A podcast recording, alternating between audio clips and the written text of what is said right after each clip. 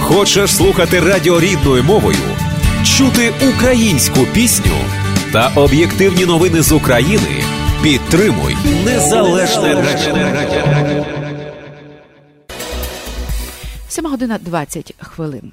Минулого тижня е, в Чикаго перебував глава Української греко-католицької церкви блаженніший Святослав Шевчук на запрошення е, парафіян собору святих Володимира Ольги з нагоди святкування 50-річчя цієї парафії. Перебуваючи в кредитівці самопоміч з дружнім візитом, е, він дав інтерв'ю для нашої української громади. Отож, Марія Климчак, ведуча радіопрограми Українська хвиля, а також Українське Незалежне Радіо, е, взяло інтерв'ю у блаженнішого Святослава Шевчука. І зараз до вашої уваги ця розмова. Е, слава Ісусу Христу! Вітаємо вас, е, ваша святосте, у нас у Чикаго.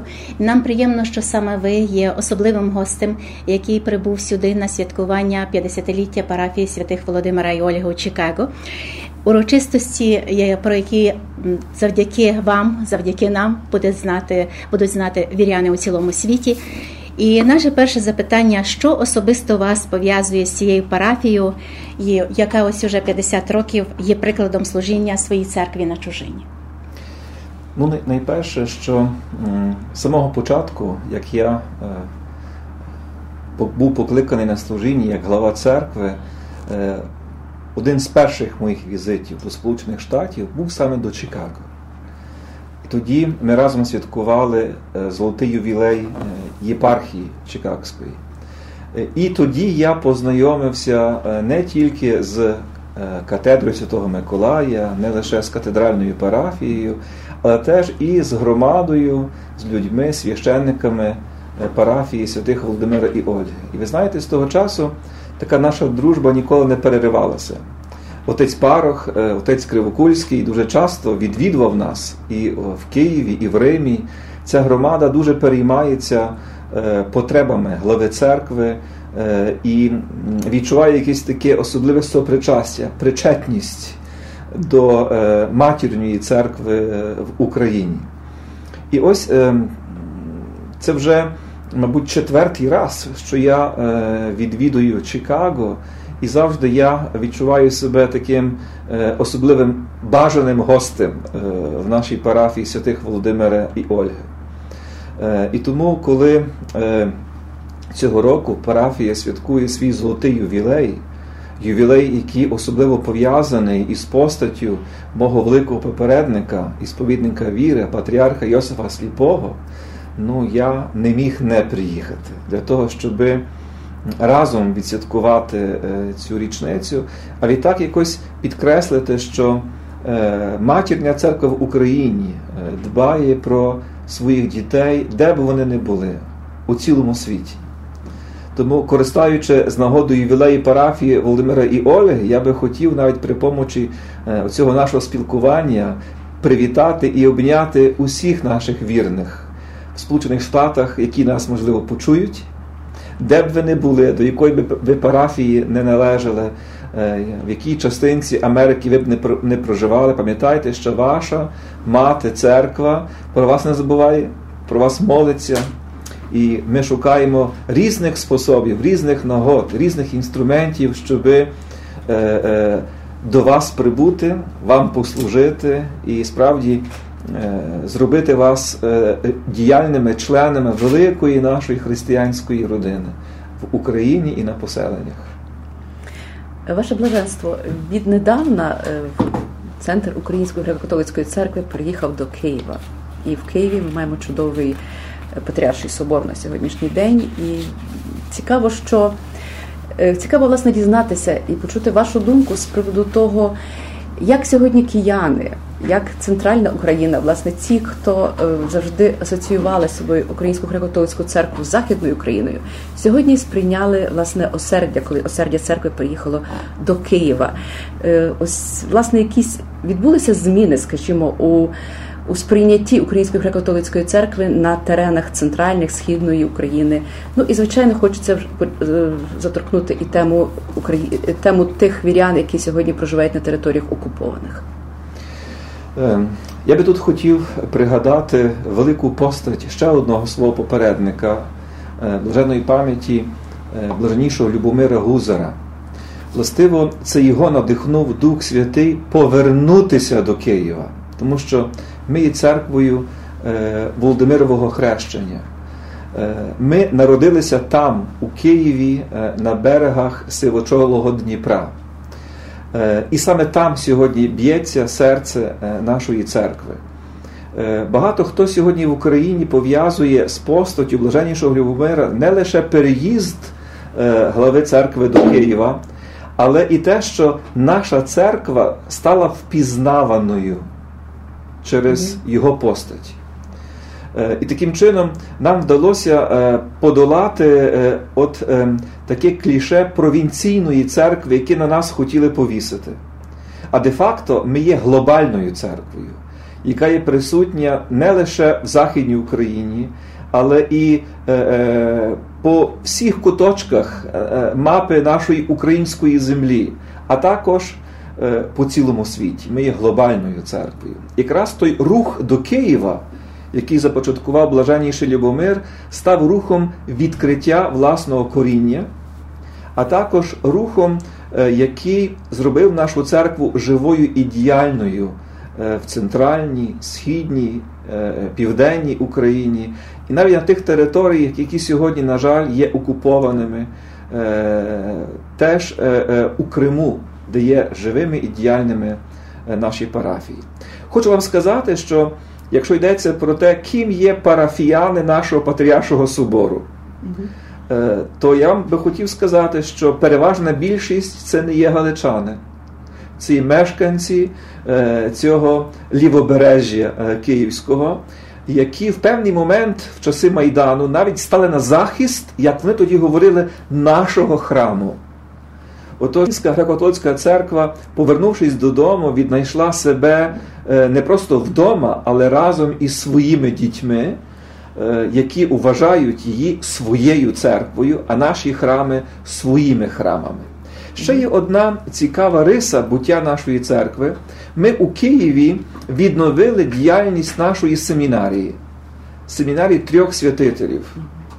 І ось сьогодні переважна більшість студентів тої семінарії це не є хлопці з Галичини, е, це є кияни, які народилися і виросли при наших парафіях у Києві. Е, це є хлопці з Донеччини, е, хлопці з Одещини, з різних частин нашої України, які властиво, як на мою, як на мене, вони поміняють обличчя нашої церкви. Бо невдовзі нам вже не потрібно буде е, запрошувати на служіння на ті терени священиків з Галичини. Е, а наші е, люди, які є місцевими людьми на Донбасі, на Чернігівщині, Черкащині, в інших частинах України, будуть мати священників, які вихідцями з тої самої землі, де сьогодні так успішно ми розвиваємося. Якщо йдеться про окуповані території, сьогодні в нас на окупованих територіях залишилося 11 парафій. Е, то йдеться про, е, зокрема про Донбас. Є наших шість священників, які залишилися там з нашими людьми. І справді вони сьогодні е, ну, дуже мужньо виконують свій душпасицький обов'язок, кожного дня фактично ризикуючи своїм життям. Це був наш вибір вибір нашого духовенства залишитися з нашими людьми. Ви знаєте, наша церква сьогодні там є дуже дуже е, е, шанованою. От недавно наші священники з Донецька мені розповідали, що е, коли вони туди е, е, приїхали, один отець приїхав зі своєю дружиною. Е, ця дружина пішла до магазину купити хліба в Донецьку, і він побачив таку картину. Вона повертається з хлібом, зустрічає одну одну жінку, парафіянку, і та жінка стає перед його дружиною на коліна, цілує її руку і каже: Ми дякуємо, що ви нас не покинули. Це ось, скажімо, один із прикладів, наскільки тим нашим людям є потрібна опіка. Е, їхньої е, матері церкви, а наша церква намагається свідчити е, нашу віру, нашу ідентичність навіть в таких екстремальних обставинах. Знаєте, от уже півстоліття, як недільні святкові дні, святкові дзвони наповнюють тишу тут на Чикаго е, собору святих Володимира і Ольги. Створений у 1968 році собор е, був молитвами тих вірян, які хотіли, щоб саме тут е, росла, розвивалася, будувалася церква, яку забороняли на той час в Україні. І склалося так, що будова її почалася на календарі. Ці ж е, переходу юліанського на григоріанський і навпаки. І політична еміграція, яка приїхала після Другої світової війни, залишила за собою право мати церкву, яка зберігає за собою юліанський календар. Ви ж з таким викликом починаєте е, зітха... Е, сходитися буквально вже минулого року і наступного року. Знову ж таки перед вами виникне це питання, коли віряни в Україні говорять про зміну календаря. Колесо історії якось так крутиться, що на помилках ми вчимося, але тим не менше зберігаємо свою ідентичність через календар. Поясніть, будь ласка, оце питання для наших сьогодні слухачів, для людей, які вперше навіть почули, чому в Чикаго так сталося, і що чекати в. Попереду, коли зміна в календарі е, відбудеться в українській церкві в Україні, і ще відбудеться, хочу вас заспокоїти, що вір'яни в Україні про зміну календаря не говорять. Е, говорять політики, е, говорять часом люди, які, е, можливо, до кінця не розуміють динаміки церковного життя. Хоча часом є дуже цікаві і дуже можливо здорові думки, які тільки починають зароджуватися в середині нашої церкви. Але поки що якогось такого справді внутрішнього руху чи внутрішньої дискусії про зміну календаря ми в Україні серед наших вір'ян не помічаємо. Е, можливо, теж це пов'язане із е, е, ставленням до цієї тематики з боку наших православних братів. Скажімо, наші православні українці Е, Київського патріархату, автокефальної православної церкви не ведуть поки що е, дискусій про зміну е, календаря. І очевидно, що ми, греко-католики, не хотіли би робити якісь кроки в цьому напрямку без наших братів православних, бо ми розуміємо, що ми мусимо рухатися разом до церковної єдності і не хочемо робити нічого, що могло би цю єдність в той чи інший спосіб е, порушити або стати на перешкоді. Е, ми дуже е, намагаємося зачерпнути глибину досвіду наших громад, зокрема тих календарних дискусій, які відбувалися в нашій громаді за кордоном. Зокрема, ось Чикаго, можливо, пам'ятає ці всі події. Для мене вони трошки сумними подіями, бо календар не повинен бути причиною незгод, якихось конфліктів. І очевидно, що потрібно дуже зважати на чутливість нашої громади. І ми сьогодні маємо ситуацію, що в нас є і такі, і такі храми. Є храми, які, скажімо, слідкують за Григоріанським календарем. Є громади, які все ж таки бажають залишити е, за собою право жити за юліанським календарем. Це теж їхнє їхнє право. І ту, і іншу чутливість потрібно е, е, шанувати. Але я би хотів сказати і наголосити, що питання календаря не належить до суттєвих істин християнської віри. Питання календаря належить до питання церковної дисципліни, церковної організації нашого літургійного життя. І таким чином це є е, абсолютно е, в е, компетенції церковної влади, церковної ієрархії, відповідаючи на душпасерські потреби, роздумувати над питанням впорядкування календарного літургійного життя нашої церкви. Тому не потрібно утотожнювати нашу християнську ідентичність з тим чи іншим видом е, календаря. Е, але при тій нагоді хочу справді побажати усім нам е, єдності, побажати поваги один до одного. І навіть коли ми думаємо про якісь важливі, як ми кажемо сьогодні, цивілізаційні зміни, робімо їх разом. щоб жодні кроки не послужили на роз'єднання, якому би тільки тішився наш ворог. Наш сусід.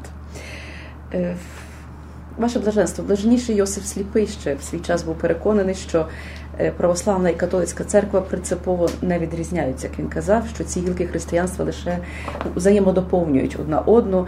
І він дуже багато говорив про екумінізм і про єдність. І зараз е, українське православ'я теж стоїть перед перед таким своєрідним дуже важливим кроком надання Томосу Українській православній церкві. І ось, власне, хотілося б чути вашу думку.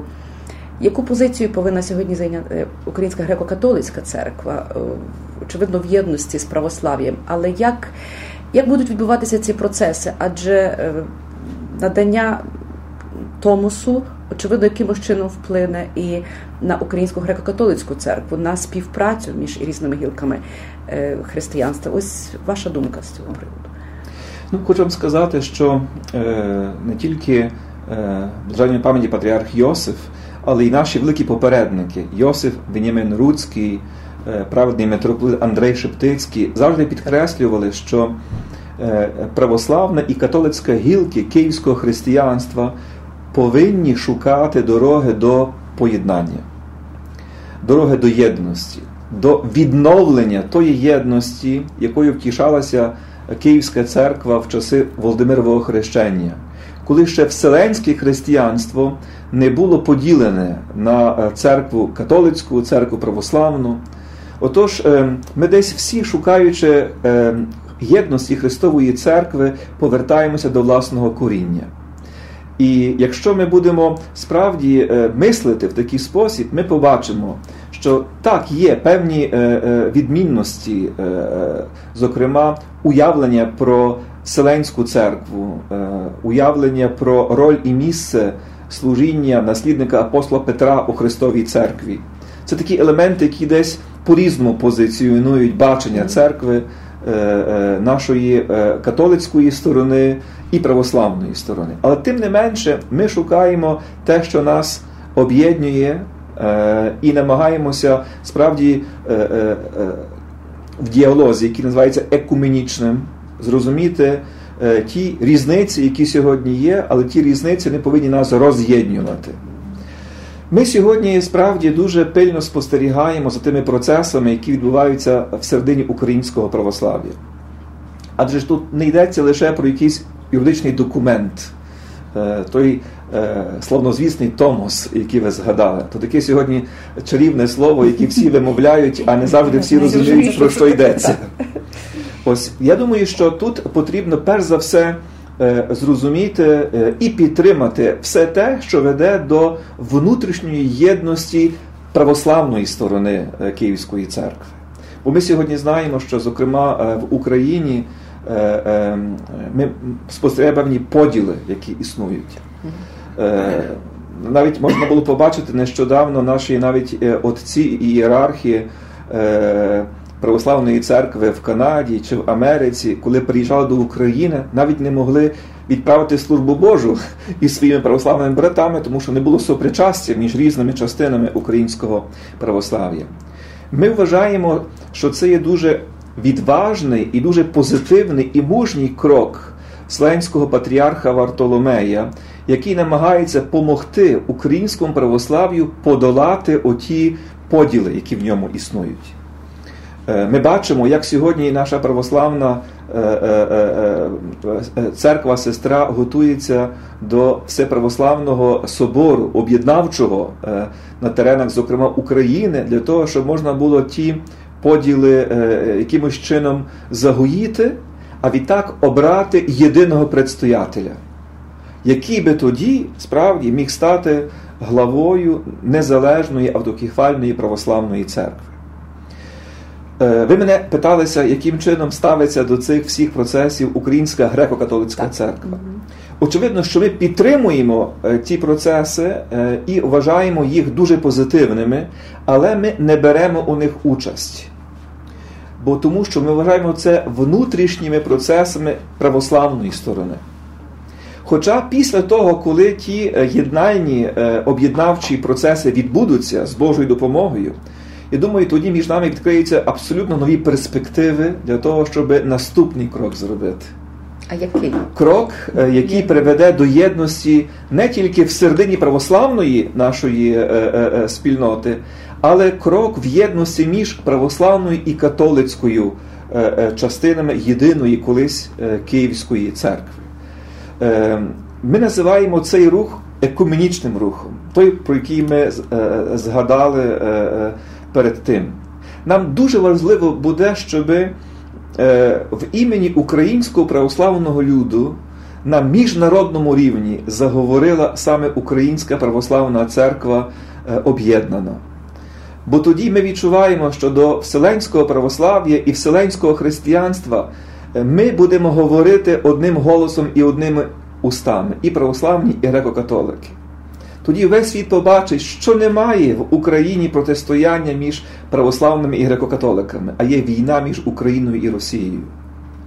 Ми тоді разом можемо говорити правду в імені українського народу, бути його голосом, а відтак дбати про те, щоб той український народ утверджував свою вільну незалежну державу.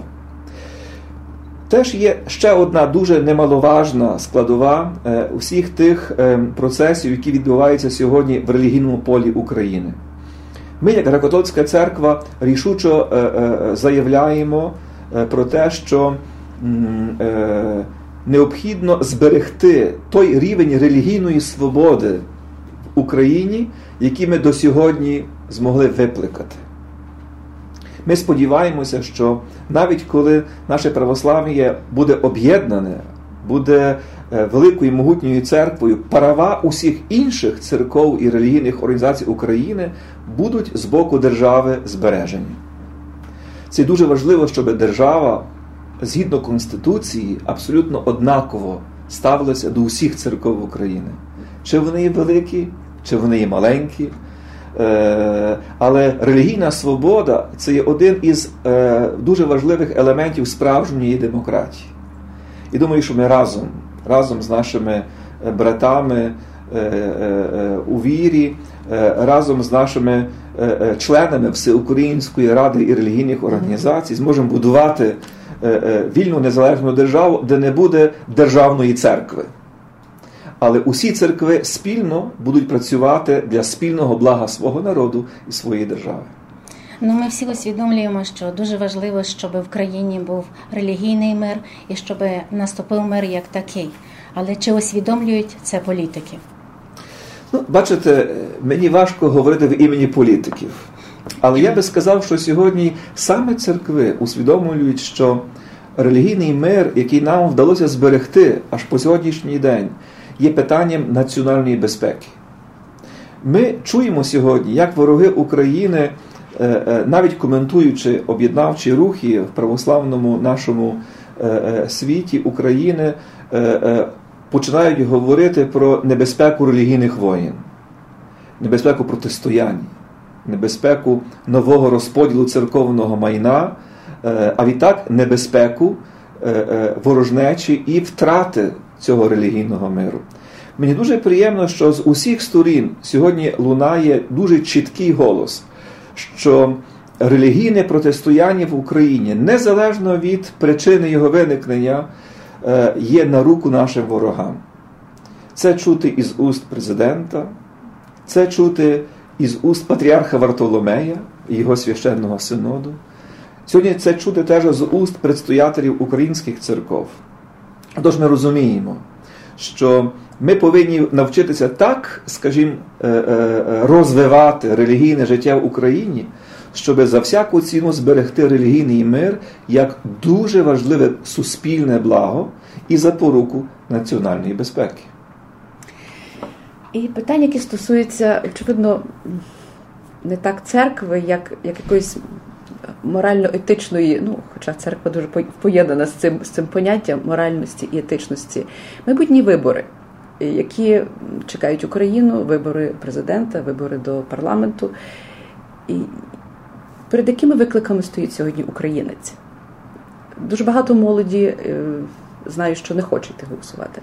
Інша частина навпаки вважає, що треба якось надзвичайно активно взяти в виборчому процесі участь.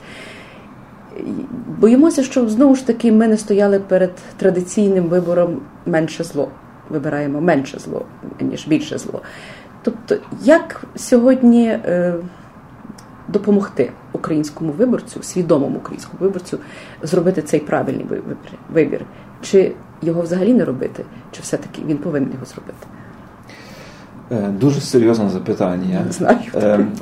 Е, я би хотів просто розповісти, що робиться нашою церквою для того, щоб е, всі небезпеки можна було уникнути, і цей період такого, ну не знаю, турбулентного стану українського суспільства в наступному році можна було спокійно пережити. Бо перед нами і президентські вибори, і парламентські вибори.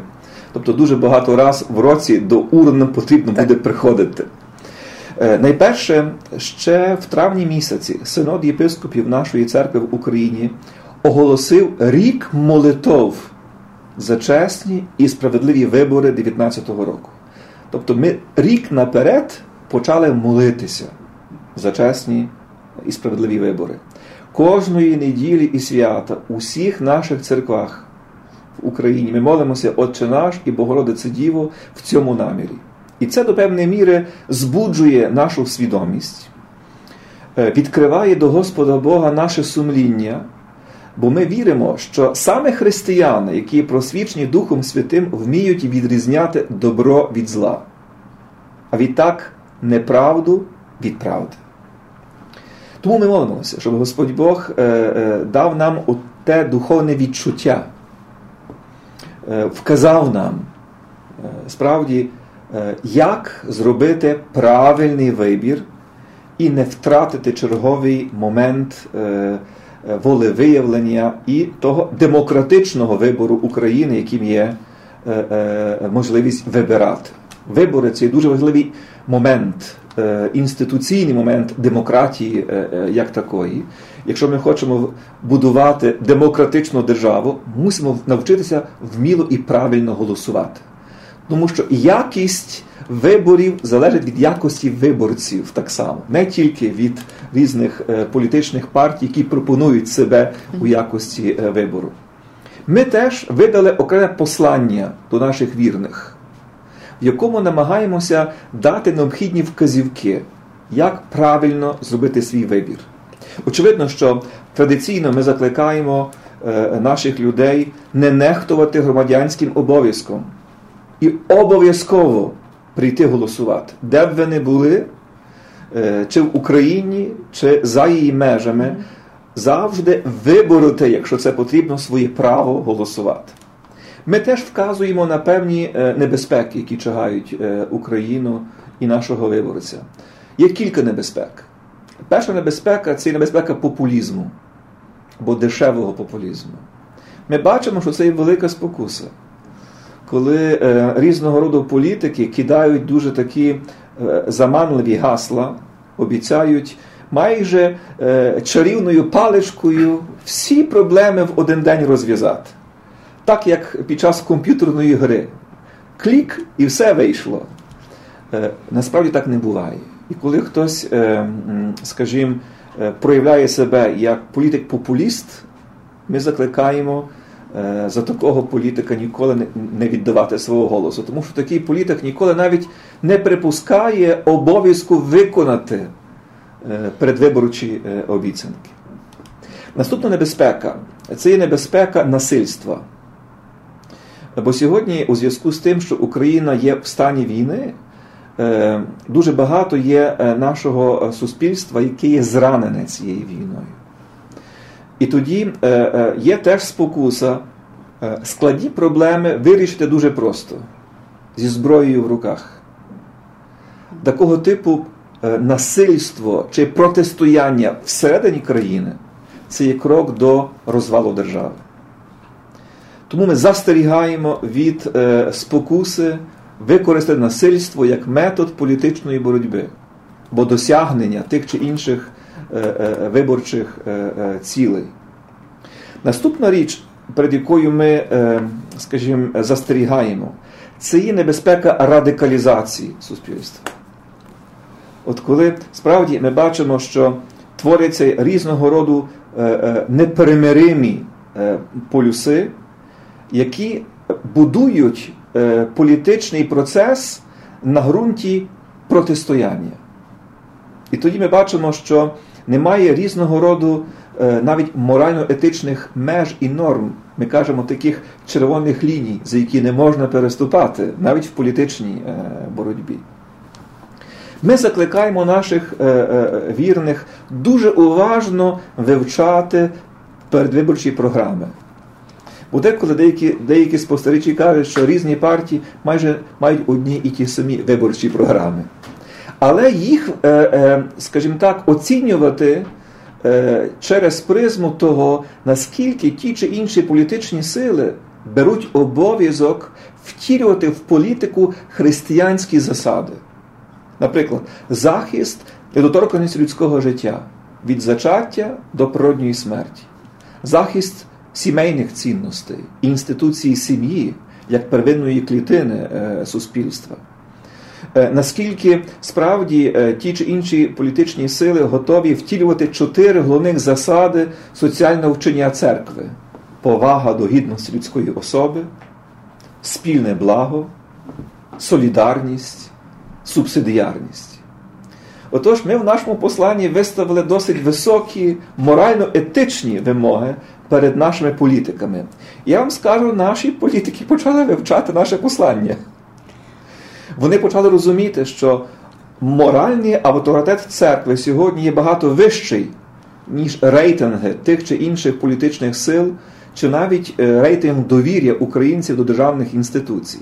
Але це те служіння, яке сьогодні церкви і релігійні організації разом можуть чинити як служіння нашому українському народові, зокрема, ось ці чіткі орієнтири, про які ви запитуєте, на той час, який ми називаємо час виборів, час турбуленції і теж вразливості, в якій входить українське суспільство.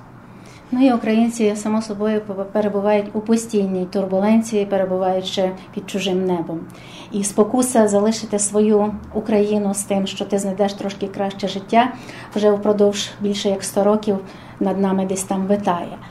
Хотілося би почути ваше послання сьогодні нам тут під чужим небом, українцям, які живуть Україною в серці, живуть з молитвою в серці. Я хотіла би вас додати, що символічно, що ми сьогодні тут, до речі, маємо інтерв'ю в українській фінансовій установі. Це, мабуть, не кожна діаспора може похвалитися тим, що має свій, свою власну фінансову установу. І ми маємо сьогодні нагоду зустрітися. Ви мали нагоду зустрітися з дирекцією кредитівки самопомічі. От ми маємо таке чудове інтерв'ю з однією з найпотужніших фінансових установ діаспори. І, можливо, в тому є позитив.